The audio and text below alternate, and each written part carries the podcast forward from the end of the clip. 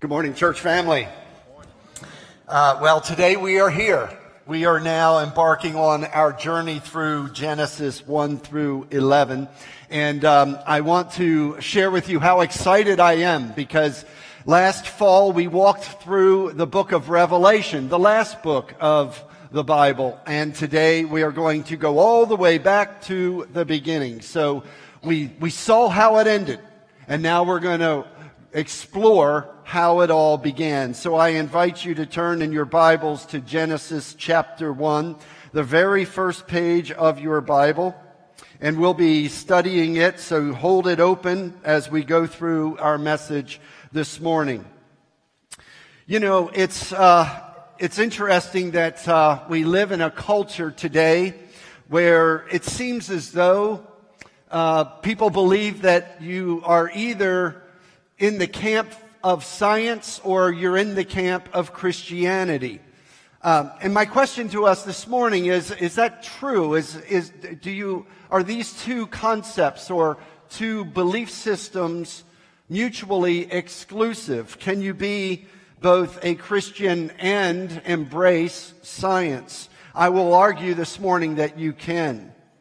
But we ask the question, how old is the universe? How old is our earth? How long has mankind been roaming on this earth? Were we created as kinds or did we evolve from a primordial soup, uh, from the goo to the zoo to you. And I would argue this morning that we were created. In fact, we can debate, uh, Christians can debate when creation happened. We can even debate how Christian, uh, creation happened. But every Christian must confess and must proclaim that creation did happen, that God created the heavens and the earth. I hope all of you were able to watch the video that I asked you to watch. It was an hour and 46 minutes. I've heard from several. Uh, a, um, that seemed too long uh, for me to watch, and I will remind them of how many movies they have attended in their life.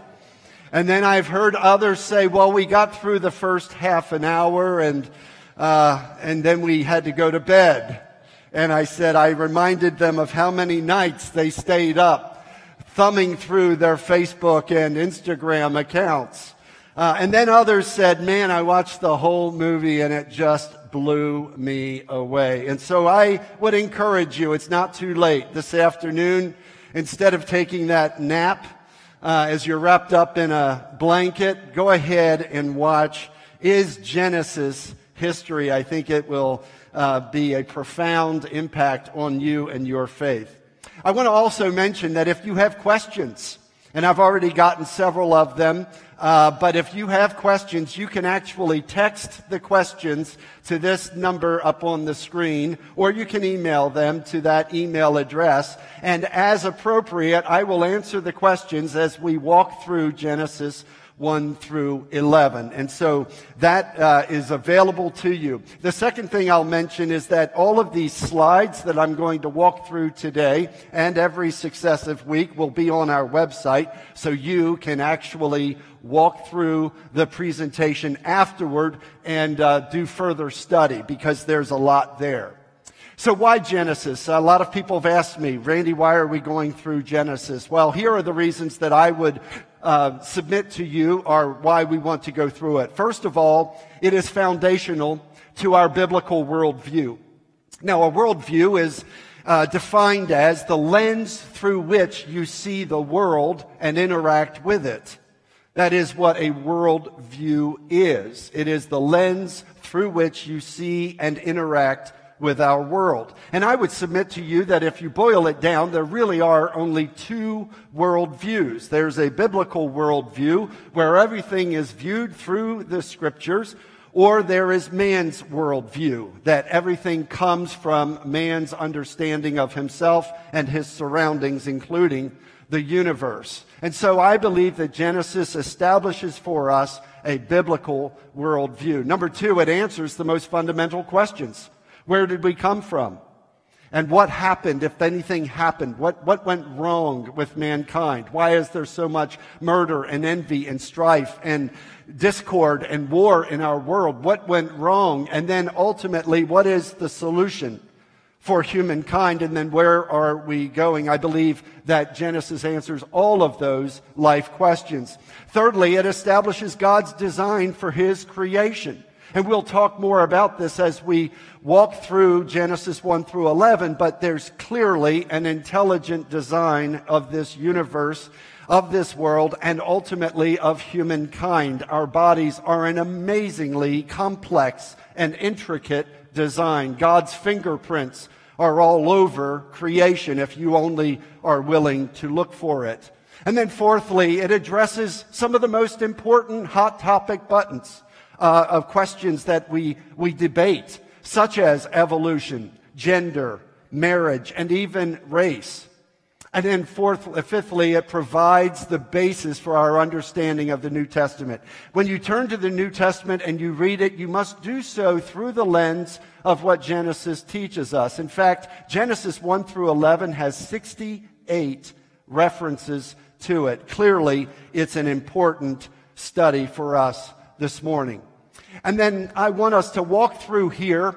This is what we have in store for the ensuing weeks. This morning we're going to answer the question creation or evolution. And then next week, in his image or in ours. And then the following week, covenant or cohabitation. This is a really big issue in our culture today.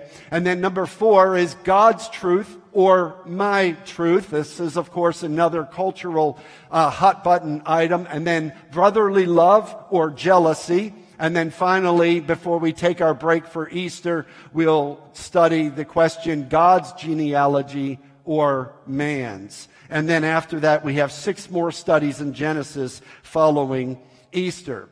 Well, then we have to ask ourselves three very important questions before we begin the study. Number one, who is the author? Number two, what is the structure of Genesis 1 through 11? And then number three, can we trust the Genesis narrative? Can we trust it as a historical account?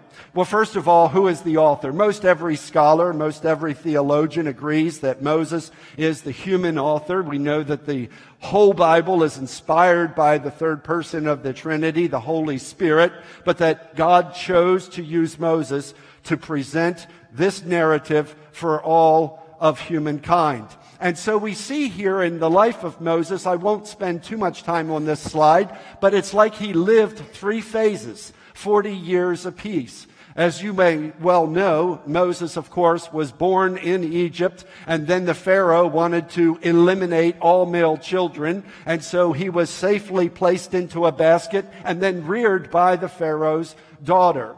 He was then led by God in his 40th year out into the wilderness where he became a shepherd. He learned how to shepherd because God's calling on his life would be for him to shepherd the people of God out of slavery into the promised land. And then finally, when he's 80 years old, Moses then is ready to go and do the work that God had called him to do. And so Moses then uh, oversees the Exodus, them leaving Egypt and them being able to then come to the Red Sea. And Moses would raise his staff and say, Behold the deliverance of God, the salvation of our Lord. And of course, then Moses leads them through the Red Sea to Sinai, where he then gives them the law. And then, of course, they rebel at Kadesh Barnea. The people rebel. And, it's recorded for us in Numbers 14, this rebellion. And then, of course, the curse of God is that they would wander in the wilderness for 40 more years. And then we last see Moses at the end of the Pentateuch in Deuteronomy. He is on the plains of Moab and himself not able to enter into the promised land, only to see it from those plains of Moab.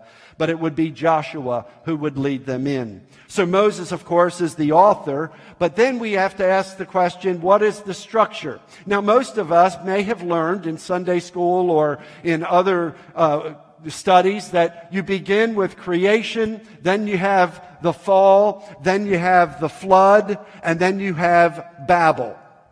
That's Genesis 1 through 11. And then you follow the patriarchs Abraham, Isaac, Jacob, and then Genesis ends with the story of Joseph being sold into slavery by his brothers. And so many people think of it that way. There's eight steps or eight words that would define the outline of Genesis. But I believe that the Hebrew um, writing here, this is of course written originally in Hebrew. I think Hebrew wants us to look at it from a, gen- a generational perspective. The Hebrew word is toledot. And beginning in chapter 2, verse 4, the word toledot introduces each new section. The generations of the heavens and the earth, the generations of Adam, and then Noah, and then the sons of Noah, concentrating on Shem, and then Terah, Terah being the father of Abraham. And so the Genesis, uh, or the generations continue all the way through Genesis. And it's interesting. It's a good way to look at it. And as we study through, we'll pick up on that in more detail. But then thirdly, can we trust this Genesis account? I'm reminded of Psalm 19. Many of you know Psalm 19 begins with these powerful words. The heavens declare the glory of God, and the skies proclaim the work of his hands.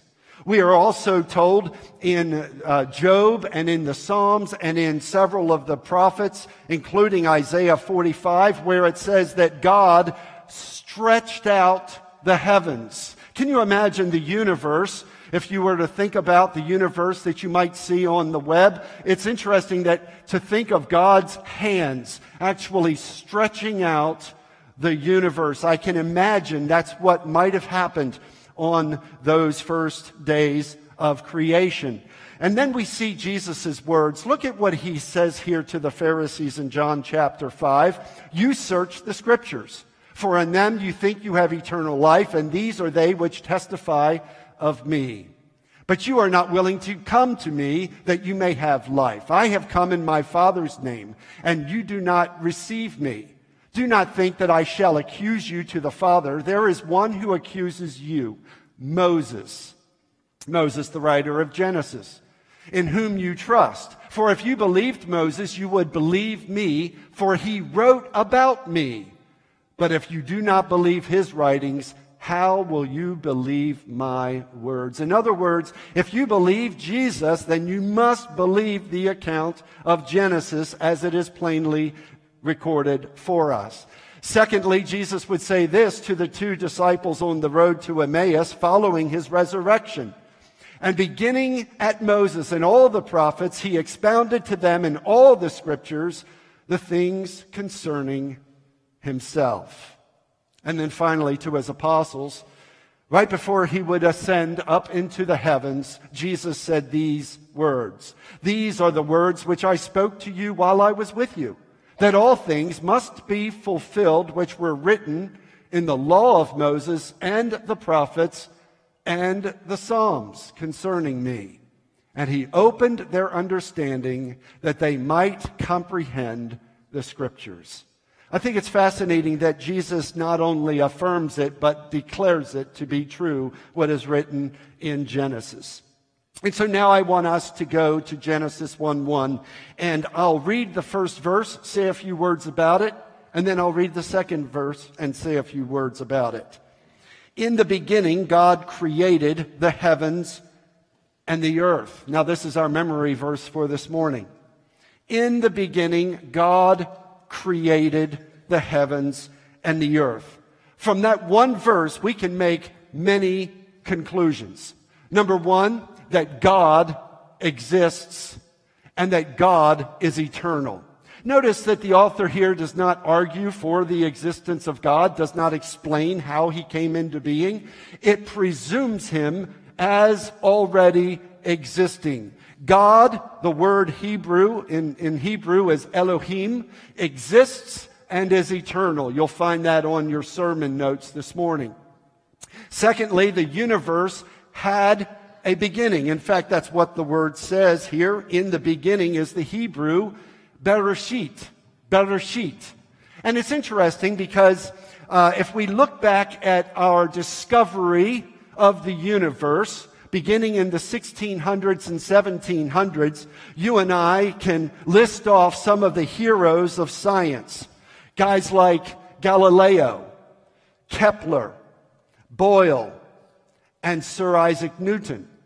You, we, we think about these men who understood that their belief in Christianity would not prevent them from also being scientists. They actually saw the science as a discovery of God's laws. Every one of those men I just mentioned had laws associated with them. They all were law, uh, in, they discovered laws. Of course, we know Sir Isaac Newton because of the laws of gravity, but there is so much there. We have to realize, though, that after the 1700s into the 1800s, there was a shift there were several scientists who did not want to keep in play a divine creator, some supernatural force that we would call God. And so they became more naturalistic in their approach. They became more materialistic in their approach, trying to explain the creation or explain the universe in materialistic terms. People like Laplace and Charles Lyell and of course Charles Darwin. These men were scientists who were trying to postulate the creation or the evolution of this universe without God in the equation. I would argue that, uh, that all of this kind of hit its peak with Charles Darwin's The Origin of the Species and his idea of random variation and natural selection over the course of deep time. And that's where we get the concept millions of years. Even today in our science classes in high school and college, children are learning about millions of years. And the reason we have to have millions or even billions of years is to accommodate this concept of evolution. Well, evolution really just means change over time. And what has always been agreed upon is that microevolution happens, that we all change and we adapt to the environments in which we live. But never once has macroevolution, the change from one kind to another, has never been proven. And therefore, the theory of evolution remains a theory. The scientists of 1600s and 1700s that I just noted all were authors of laws, things that were facts. And here we sit 170 years after Darwin's origin of the species and we continue to call it a theory. And in fact, it's no longer even considered a plausible theory any longer. Any scientist today worth their salt would recognize that the simple living cell is so intricate. It is a supercomputer. Darwin would never have been able to see that in his day. But today we now know that the simplest of living organisms is a supercomputer that we just cannot possibly explain. No, we'll learn more about that. But this idea of naturalism and materialism comes into play in the 1800s and 1900s. And in fact, it's interesting that in the 1920s, uh, Edwin Hubble actually uh, creates a telescope that is able to see Andromeda, which is a, a galaxy adjacent to our galaxy, and he is able to identify certain red line or red red uh, lines between the stars that show that the universe is expanding. And if you know anything about Einstein, you know the guy with bad hair. He was the one who thought that the universe was static, that it was stable, that it neither uh, regressed or grew. But in fact, Hubble's telescope proved that the universe is expanding. Now, obviously, the most important discovery of this is that now we know that there must be a beginning to the universe. And this troubled Einstein. In fact, he held on to his own law of the- theory of relativity in such a way that he would actually create a fudge factor of the constants that would be needed to keep the universe in its steady state until he was invited by a Catholic priest to go and look through Hubble's telescope. And he did so in the 1920s. And after Einstein himself, Albert Einstein, looked up into the heavens, he then walked away and declared, It is now my opinion that there must be a beginning to the universe. And this, of course, begins another emphasis that was thrown out somehow to keep God out of the equation, and that was the Big Bang Theory. But of course, we all know the problem with the Big Bang, don't we? How did the matter and energy get there to begin with? Who created it? Theology is the only logical answer, rational answer to that question. And so with Genesis 1 1, in the beginning, God created the heavens and the earth. We know this there was only one eyewitness. No one who has ever lived witnessed the creation except God Himself. And He has recorded it for us in His narrative here in Genesis and throughout the rest of Scripture. And I would argue this that if you believe Genesis 1 1, you cannot be an atheist. Psalm 14:1 says, The fool says in his heart, There is no God. That's what an atheist is. But Genesis 1 1 declares that there is a God. You can't be a pantheist. You can't believe that God is in everything because God is transcendent from that which He created. Furthermore, you cannot be a materialist because the material got there somehow. Even if you hold to the Big Bang Theory, the original matter was there. Who created it? God did, and therefore material cannot create itself. You know in math, it's, it's illogical for you to say X created X. It only makes sense when you say X created Y or some other element. And then, of course, you can't be a um, naturalist. A naturalist would suggest that there is macroevolution, that we somehow evolved from primates. But of course, that's never been proven. The missing link is not just the missing link between primates and humans. The missing link is actually in every single area of the animal kingdom and the plant kingdom. There is no way for us to be able to articulate any experience or any situation or instance where a kind produced another kind. It's never been proven. And of course, scripture would say that can't be possible. And then finally, you really cannot be a humanist. You know, humanism is very powerful in our schools today. We talk about the power of the human being, the power of the mind. And of course, humanism believes that man is the ultimate authority. But in Genesis 1 1, we see that it is God who is the ultimate authority, that man hasn't been around forever. And so, therefore, if God created man, then man is not the ultimate authority, God is. And so, we see in Genesis 1 1 that the heavens uh, are plural, shamayim. Shamayim is literally the plural form. It's an indication that there are multiple heavens to think about. In the Hebrew, the, the Hebrew language doesn't include a word heaven. It literally says skies. But there are multiple of them. In uh, 2 Corinthians chapter 12, Paul would say that he was caught up to the third heaven, indicating that there's a first and second heaven. Many scholars agree that this, in fact, is a reference to the fact that we live in this world and there's an atmosphere above us. And then above the atmosphere is the stratosphere.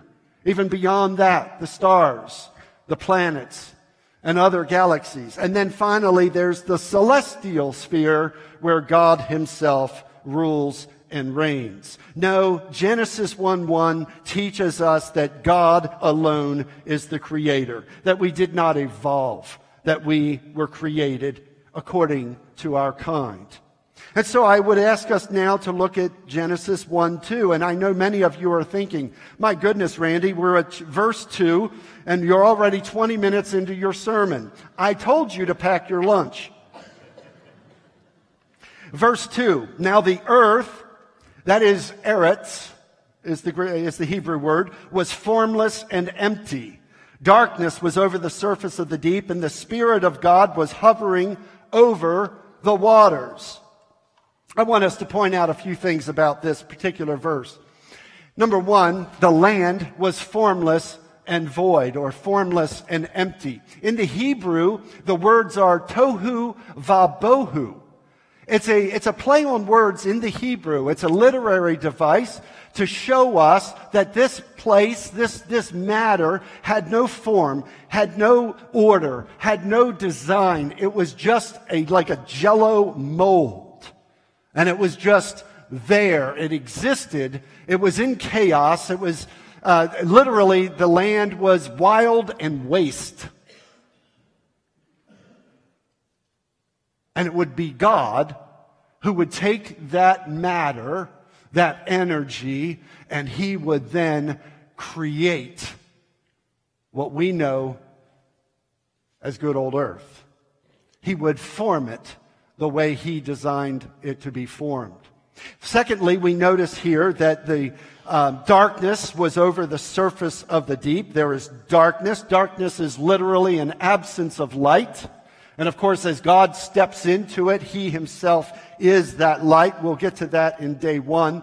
But it's interesting that this darkness was over the surface of the deep and the Spirit of God was hovering over the waters. It's as if the third person of the Trinity is anticipating the creative work of Jesus, the second person of the Trinity. As Nancy read in John chapter 1 earlier, it was Jesus who was the agent by which God created everything that exists.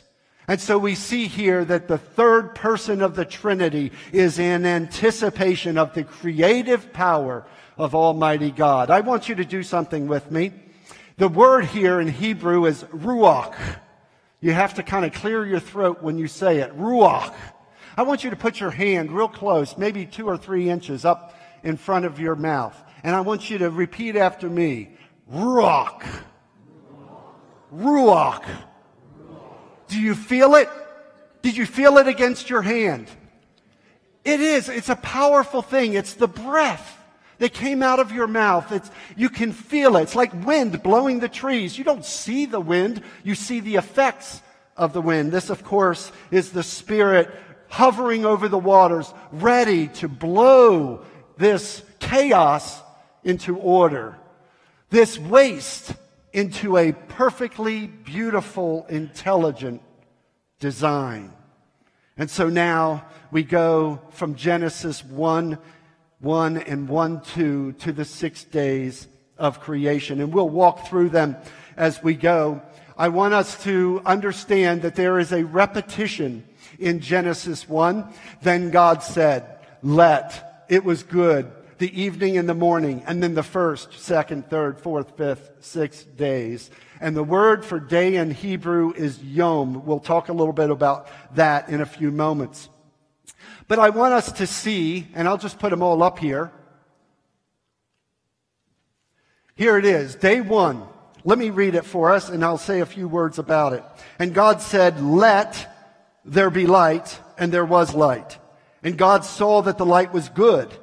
And he separated the light from what? The darkness.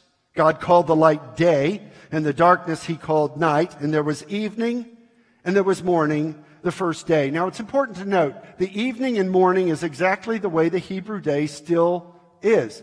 Hebrew, you know, if you know anybody who is Jewish, their day begins at what time? 6 p.m in the evening. So evening followed by the day. It's interesting how uh, this is written, ex- established for us as a pattern.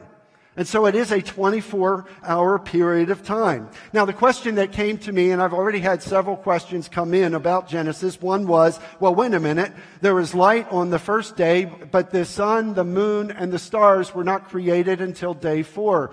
Where did this light come from? From God. From God himself. In fact, in 1 John chapter 1, it says, God is light. God is light. And it came from him. It, it came from his essence, who he is. God is glorious. God is light. And he himself established that the light would shine on the earth, establishing that pattern of evening and morning until he established temporary luminaries. And I say temporary for a purpose so until he established these temporary luminaries to order our seasons, our times, and our days. And it's interesting because if we remember back last fall when we talked about Revelation, the very last chapters of Revelation, it says that there will be no, no need for a sun or moon or stars because God himself will be what? Our light. It's interesting that all the way in the eternity, as we look forward, God will provide our light. And we see here in Genesis, all the way at the beginning, that God himself provides the light. If this is too hard for you, then you're probably not understanding the power and creative genius of God. And so God is light. The second thing I'll say here in chapter uh, 1 verse 6, it's the second day. Look at what it says there. And God said, let there be a vault between the waters to separate water from water. So God made the vault and separated the water under the vault from the water above the vault. Interesting. And it was so. God called the vault sky and there was evening and there was morning the second day. Now, I think this is interesting because what the picture is, is that there is water below the sky. Uh, it's called seas. Okay, we'll see that in a few moments. But then there's water above the sky too, a water layer. Now we don't know exactly what that is. We don't exactly know all about it, but we do know this, that it is in fact water above the earth. And many scholars have looked at that and tried to explain. Maybe there are, there was a purpose in it. And we, as we get further along in Genesis, we'll talk about some of the theories. And truly they are theories. So let's not be dogmatic here, but theories about what that water layer does. And then we get to day three. In day three, it begins this way. And God said, let the water under the sky be gathered to one place and let the gr- dry ground appear. And it was so. God called the dry ground land, and he gathered the waters he called seas, and God saw that it was good. Now let me just pause right there. God brought all the water into one area of the earth. And then he had all the dry ground appear in another part of the earth. The implication here is that there is water water and then earth, and they're separated. Can you imagine the globe in which we live, all of the planets, I mean, all of the continents, and how we are divided out now? Uh, many people believe that this is an indication of what might have happened during the flood, what we now refer to as the continental drift. But all that earth was there as one piece, but as a result of the tumultuous flood, it broke apart, and it's now what we see on earth as continents. Interesting. And then in the second part of that day, it says that God said, uh, in verse um, 11, then God said, let the land produce vegetation. Now I want you to make, pay careful attention to the wording here. Produce vegetation seed bearing plants and trees on the land that bear fruit with seed in it according to their various kinds, families. Very important. The word species is not used. And we'll talk more about that as we go. And then it says this, and it was so. The land produced vegetation, plants bearing seed according to their kinds, and trees bearing fruit with seed in accordance with their kinds. And God saw that it was good. And there was evening and there was morning, this third, the third day. And God said, let there be lights in the vault of the sky to separate the day from the night and let them serve as signs to mark sacred times, the days and years. And let them be lights in the vault of the sky to give light on the earth. And it was so. And God made the two great lights, two great lights, the greater light to govern the day and the lesser light to govern the night. This, of course, is a reference to the sun and the moon. He also made the stars. Verse 17, God set them in the vault of the sky to give light on the earth, to govern the day and the night, and to separate light from darkness. And God saw that it was good, and there was evening, and there was morning, the fourth day. You see the pattern here. What's happening? We're going to see an interesting pattern between days 1 through 3 and days 4 through 6 here in just a moment. But we see here in day 4, the, the setting of the sun, moon, and stars is to establish the pattern of time in our world. And then, of course, in verse 20, it says this, and I want you to underline a few things here. And God said, let the water teem with living creatures, and let birds fly above the earth across the vault of the sky. So God created the blank great creatures. I want you to underline that. Of the sea and every living thing with which the water teems and that moves about in it according to their kinds, and every winged bird according to its kind. Once again, we have this idea of kinds. God blessed them and said, Be fruitful and increase in number and fill the water in the seas and let the birds increase on the earth. And there was evening and there was morning the fifth day. Now it's interesting. God created everything, it seems from the reading of this passage, as mature animals. It, he didn't say, I produced an egg and then that egg hatched and then that animal appeared over time. He created them in maturity. Uh, many of us, when we, when we get to Adam, when God created Adam from the dust of the ground, none of us thinks that he created an embryo, do we? No. In fact, all of what's happening here is that God, who is over time, He can facilitate the laws that He Himself put into place in order to create everything in maturity. Notice the birds are flying in the air. I don't know about you, but when an eaglet hatches, it stays in the nest for a period of time until mother eagle kicks it out of the nest. But there's a time period there that doesn't seem to be evidence of any time passage here because it's in a day that it happens. And then, of course, we get to verses 24 and 25. Let me finish with those, and then we'll talk about the length of a day. And God said, Let the land produce living creatures, underline that, according to their kinds. The livestock, the creatures that move along the ground, and the wild animals, each according to its kind. And it was so. God made the wild animals according to their kinds, and the livestock according to their kinds, and all the creatures that move along the ground according to their kinds. And God saw that it was good. And we'll pause there. We'll pick up next week on verse 26. But let me just ask the question How long did it take for God to create? Notice the symmetry that we see here in the days. Days one and four are correlated by light. Days two and five are correlated by the animals in the water and in the sky. And day uh, three and day five are correlated by the land animals and the trees and fruits and plants that produced on the earth. And of course, humankind ultimately.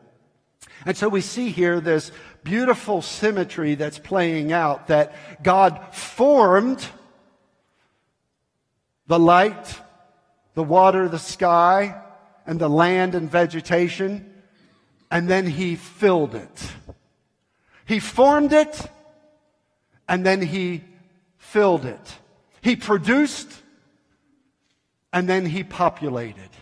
And that's the power of Almighty God. You see the structure, you see the intentionality behind it. If you and I were to come up on a hieroglyph and we were to read it, or if we were to come across a book that somebody wrote, or we were to look up a computer program and we were able to uh, use an app on our phone that had some kind of computer coding associated with it, every single one of us would know that there was a mind at the source of that intelligent design.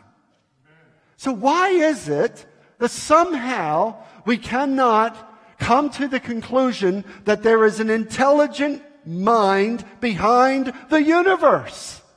There is, and his name is Almighty God. Well, there's lots of theories that have been promulgated. Uh, oh, by the way, Genesis 1 is the creation of the cosmos. Genesis 2 is the creation of the anthropos. One, some people ask, wait a minute, there's two creation accounts of Adam.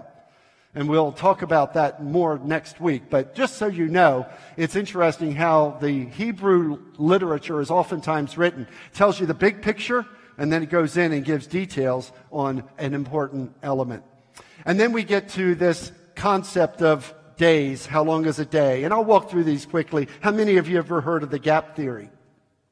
The gap theory basically says that the original creation occurred in verse 1, and then Satan and his angels fell, and then there's billions of years in between verse 1 and verse 2. That's the gap. And then in verse, beginning in verse 2, is God now renovating and recreating the universe after Satan's fall. There's several problems with that. First of all, God said that it was good and very good in each successive day in the renovated creation. He couldn't say that because of Satan's fall. Second of all, scripture traces all sin from Adam and all sin's consequence is death. If there's billions of years that have gone on, this is not just death of humans, this is death of every plant, tree, every living thing. And so it couldn't have happened. There's no way. Death cannot precede the penalty for sin, which is death, and that occurred with Adam. And then thirdly, humans have existed from the beginning. Jesus himself would say in Matthew 19, 4, it has been, it has been this way from the beginning of creation about man. And so therefore, Jesus himself attests that the beginning is in fact in Genesis chapter 1. Well, we move on from the gap theory to the revelatory theory, basically that God showed Moses a six day movie. uh, boy, I can imagine Moses, if we can't watch an hour and a half movie, uh, how he must have felt, oh, gee whiz, God, when is this going to get over? No, I don't think that's really, that's not a plausible explanation. Once again, it's a theory. The third one is a solar non-consecutive days. This basically says that there is some gap of time between the days. But it doesn't seem like that is what the author is intending for us to take away. In fact, uh, many would say that this, this concept has many, many problems, including the problem of what's uh, alerted to us by the second law of thermodynamics. That there's entropy that plays into all of creation. That there is a tendency for us to dissipate heat, dissipate energy over time. This is called entropy. And of course, this would not work if you had gaps in between the days. And then the fourth theory that's been put forward, and that is the day age theory, that each day is its own age of time. Many people subscribe to that as well. The problem is, is that Moses chose to use the word yom, which when connected to a ordinal number and also attached to evening and morning always in Scripture, always, always, always refers to a literal 24 hour day. No, no, no. And Moses could have used a different word in the Hebrew, which was available to him, and it's the Hebrew word olam. Olam. Meaning that olam is an age of time. It's a period of time. But why Moses chose not to use it is pretty evident. That he intended, as God had told him, that it would be six literal days. In every case, as I said, the word yom, which occurs 359 times in the Bible, in every case when it's attached to an ordinal number, always means a 24 hour period of time. It's interesting, you know, uh, how many how many millions of years did Joshua and his armies march around Jericho? I mean, in the Bible, it says he marched around Jericho, what, 13 times? Well, I mean, 13 days. So, is that millions of years? 13 million years? How about Esther when she prayed for three days? Did she pray for three million years? No, but in every other case where the word yom and number occurs, we always think of it as a 24 hour day. And then, of course, when we come back to Genesis 1, because we have millions of years that have been indoctrinated into our lives through the scientific atheistic community, we say, oh, but that's ages. That's millions of years. No. It's a literal six day week. And finally, and this is most important, that the six days of creation actually are a pattern for the work week. Go home and read Exodus chapter 31, and you'll find that God Himself intended that His six days of creation would be a pattern for the work week, Sunday through Saturday. And so, if that's the case, then God using His own creation as a pattern for the work week, we, we, we have to conclude then that we are talking about six literal days. Finally, a couple more. Uh, things I want us to see here. This is from Sir Isaac Newton. Remember, I talked about how maturity may be an explanation for how things may appear to be from an age perspective. This is what he would say in the late 1600s. Though these bodies may indeed continue in their orbits by the mere laws of gravity, this, of course, he's talking about our solar system. And look at what's underlined there. They could by no means have at first derived the regular position of orbits themselves from those laws. Folks, this is an amazing statement. What Sir Isaac Newton is articulating is the fact that God has stretched out everything into its proper place so that everything that he designed it to do would do according to his own laws. Folks, if we are off by one one millionth of a degree, we will either freeze to death or we will burn up. God has ordered it all perfectly for us. This, of course, is why Newton would conclude Thus, this most beautiful system of the sun, planets, and comets could only proceed from the counsel and dominion of an intelligent and powerful being. I love that quote.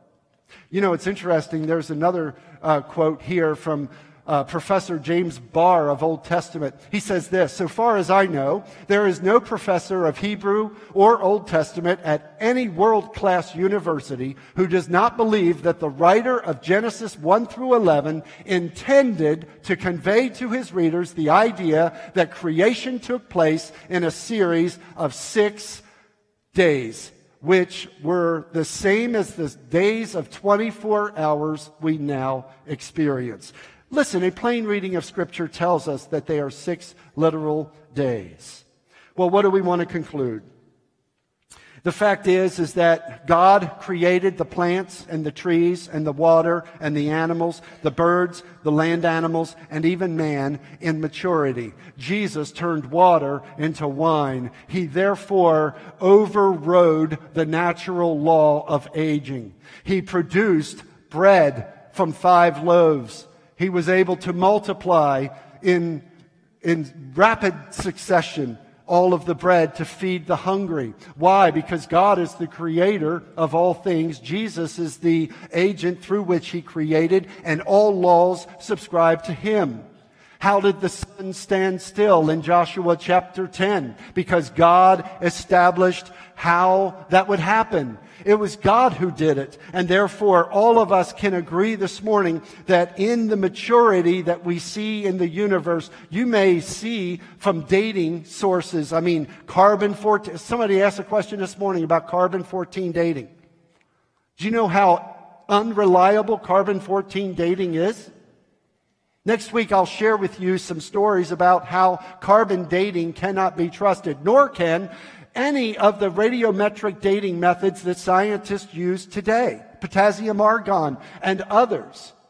And because what will happen is you send it to different labs and you get three different answers that are remarkably different from one another. You cannot trust the dating methods that mankind has. Next week, I'll talk a little bit more about that. But I close this morning with a quote from, uh, or actually, uh, here's the recap, and we'll have that in for you. But let me close with this quote from Robert Jastrow, the astronomer.